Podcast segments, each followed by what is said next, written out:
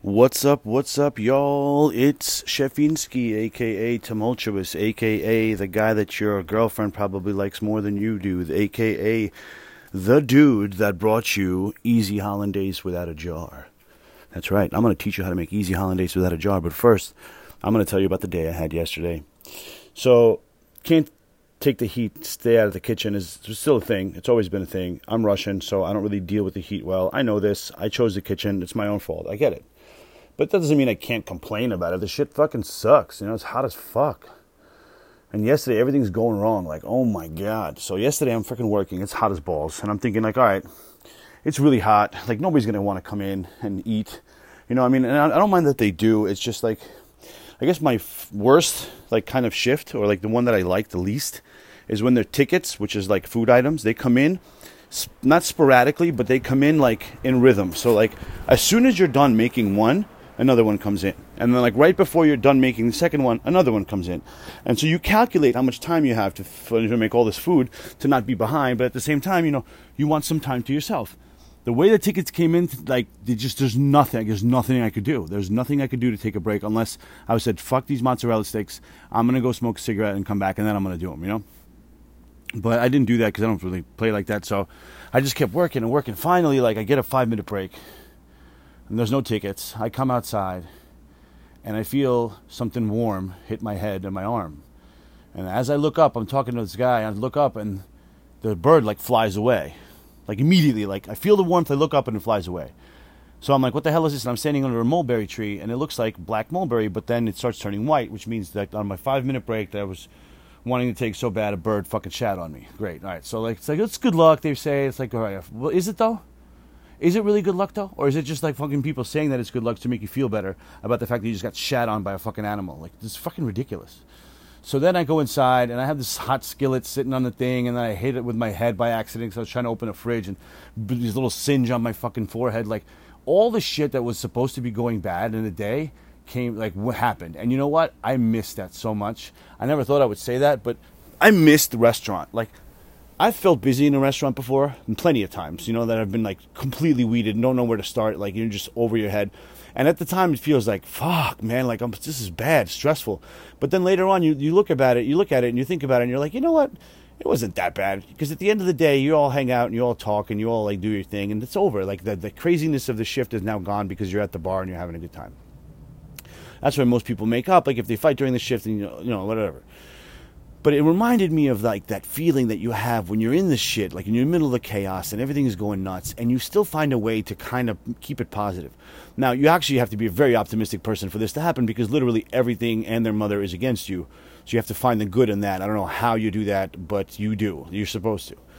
And it becomes easier the more you do it because your mind starts looking for, for good things, you know? So we're going crazy. I'm hot. I'm sweating balls. I'm trying not to get sweat on the food. Like, I have all these, like, thing, all these, like, blankets on my head or bar mops, whatever. Like, all these contraptions that I'm trying to keep cool. And it's just not working because it's essentially the only fan that's in the kitchen is blowing hot air in your face. And uh, the guys, well, actually, the guy wasn't there that day. But the, usually the guy that, like, like, like is running the grill doesn't like to keep the door to the dining room open because he's afraid he's going to get sick. Sick.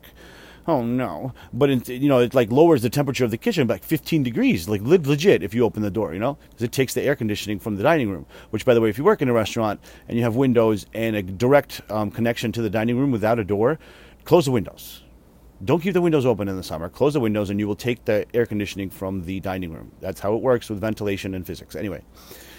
So, like, everything was just fucking, I'm doing what I can, like, to keep up, and I'm doing well. It wasn't, like, that bad, especially the bartender and I. She's, like, really cute. Like, she's she's really cute. She reminds me of my ex. I could totally have babies with her. But anyway, that's not the point. The point is, like, she was like, it's going to be slow, and then she's like, you know, you know what? Like, it's not. I'm like, fuck, you know, it's all right, let's do this. So, like, I prepped ahead.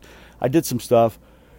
And everything was kind of going well. And then the next guy came and took another break. I told everyone I shot on the board. I changed my shirt like four times. Like, I washed it. Like, it was bad. Like, I lost definitely some weight yesterday doing this.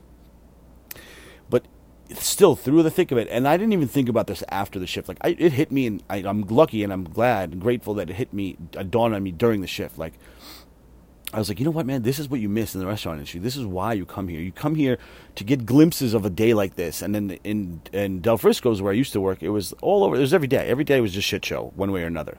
Either they were switching G Ms, they were switching this, they were switching that. Everything's a fight. And everyone's, you know, problem is number one in the world. The som's looking for their wine corks. The fucking busboys are looking for their polishing rags. Like, you know, the, the servers are looking for their cocaine straws. Like, whatever it is that you need to get your job done, you're looking for, and it's the most important thing for you. So... the chef looking for a scale to whale the cocaine to sell it to servers and shit. You know what I mean? Like, so like, so there's shit, there's so many layers to a restaurant, but like that literally translates to life. Like when you're listening to someone's problems, when you're listening to someone vent to you, a lot of times people don't want to hear, actually most of the time people don't want to hear how you would react. They don't give a fuck about what situation that was similar in your life. They just want you to sit next to them and tell the world to go fuck itself. Or they want advice, but if they do, they'll ask you for it. You know, don't give them advice. And never volunteer to be first. So I guess in the end of the day, like I have a video. I, we went on TikTok live. It was fun. We were playing games, and like like we were having a good time, even though it was busy and annoying, and it was a terrible place to be. We found a way to make it work. And I think like if people are just genuinely optimistic, you know, in general, like if one of them is feeling down, like I was, like I was feeling like I was getting, you know, I wasn't going to let. let it bring me down completely, but it definitely knocked me down a couple of, you know, rungs on the ladder, if you will. And then the other guy, like, he saw that and he, like, he pulled me up. He did. He pulled me up into optimism and we were fine.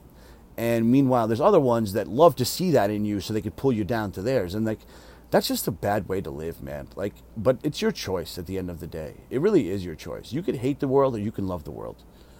It, it's not, it's, nothing happens to you. You decide everything. You do whatever you want in life. I know this because I do whatever I want in life. Can I not do certain things? Yeah, but like I can't kill people because it's not nice. But then, you know, I can't be rich either. Well, maybe maybe me killing people is what's going to make me rich. Well, then I'm just not going to do it. I'd rather not be rich than kill people. So it's sacrifices that you choose to take versus what you want to have. And if you keep waiting for like that one day to get all the stuff you're going to get, you're never going to get it because you're still waiting. Go now. Go now. It will, the time will never be right for anything. Ever. You'll never be ready. You know what I mean? If you're not ready now and you think you'll never be ready, then you'll never be ready. You're, ne- you're not, that's the whole point. You're not supposed to be ready. You're supposed to be prepared, but not ready for it, you know? So it's like, just stay nice, be positive, and help other people out, I guess is what I'm trying to say.